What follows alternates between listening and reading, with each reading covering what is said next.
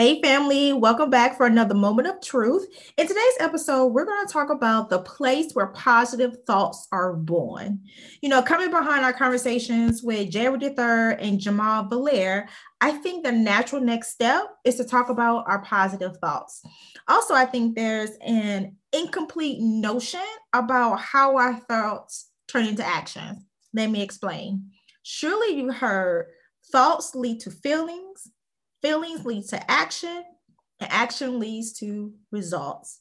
Now, I say this is an incomplete belief because we don't talk about what controls our thoughts.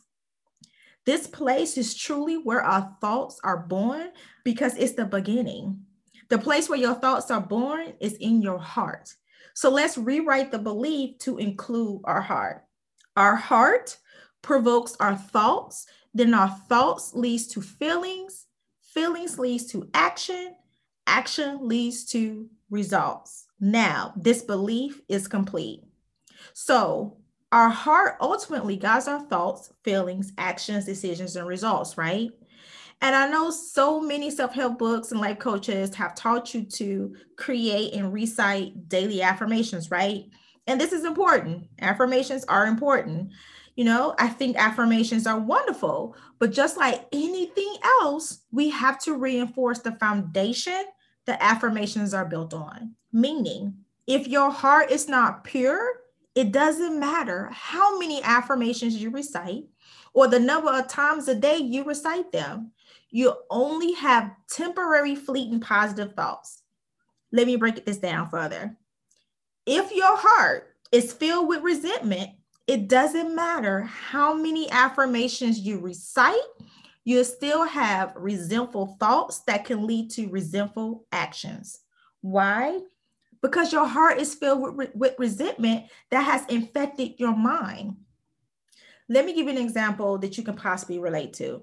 if someone grew up in a household that never talked about managing money, okay? And then as a child, all they heard from their parents as it relates to money is I'm broke, I don't have it. Money doesn't grow on trees, right? We all probably heard that one.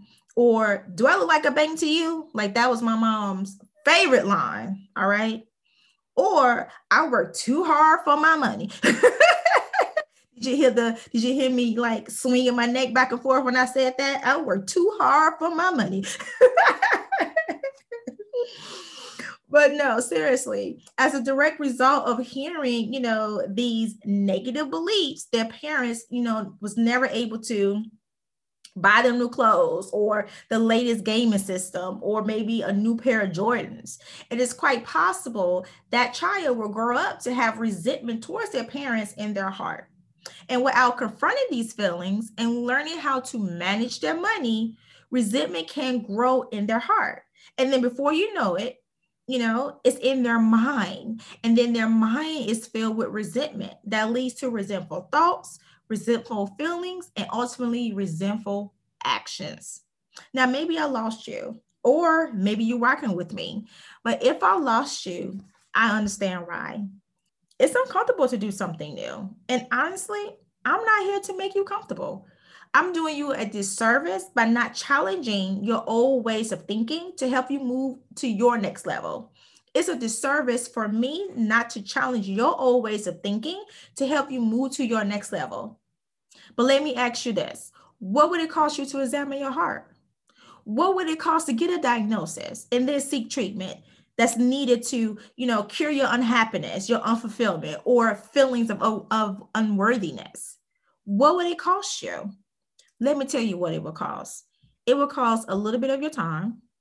It will cost some comfort and it'll cause you abuse ego because to do the work, it takes vulnerability. So with that being said, let me ask you this. Do you think the benefits of changing the condition of your heart outweighs the cost of doing the healing work? I really hope your answer is yes. Otherwise, I'm not sure how I can help you. In order for you to manifest the vision that you have for your life, you must embrace and accept change. It's not enough to only focus and work on your mindset. You have to work on improving the condition of your heart because your heart is what pumps the courage, the perseverance, the tenacity, the ambition, and the resilience through your mind to supply virtue to your thoughts that will lead to your actions. Are you ready to remove the waste and toxicity keeping you from achieving the life you desire and deserve? If your answer is yes, then visit strategizeyourvision.com for more information on how we can work together. Family, thank you for having another moment of truth with me. Please share this episode across all your social media platforms. And don't forget to click the community link that's in the show notes so we can stay connected and continue the conversation. Until next time, always remember that you are enough and your truth is beautiful.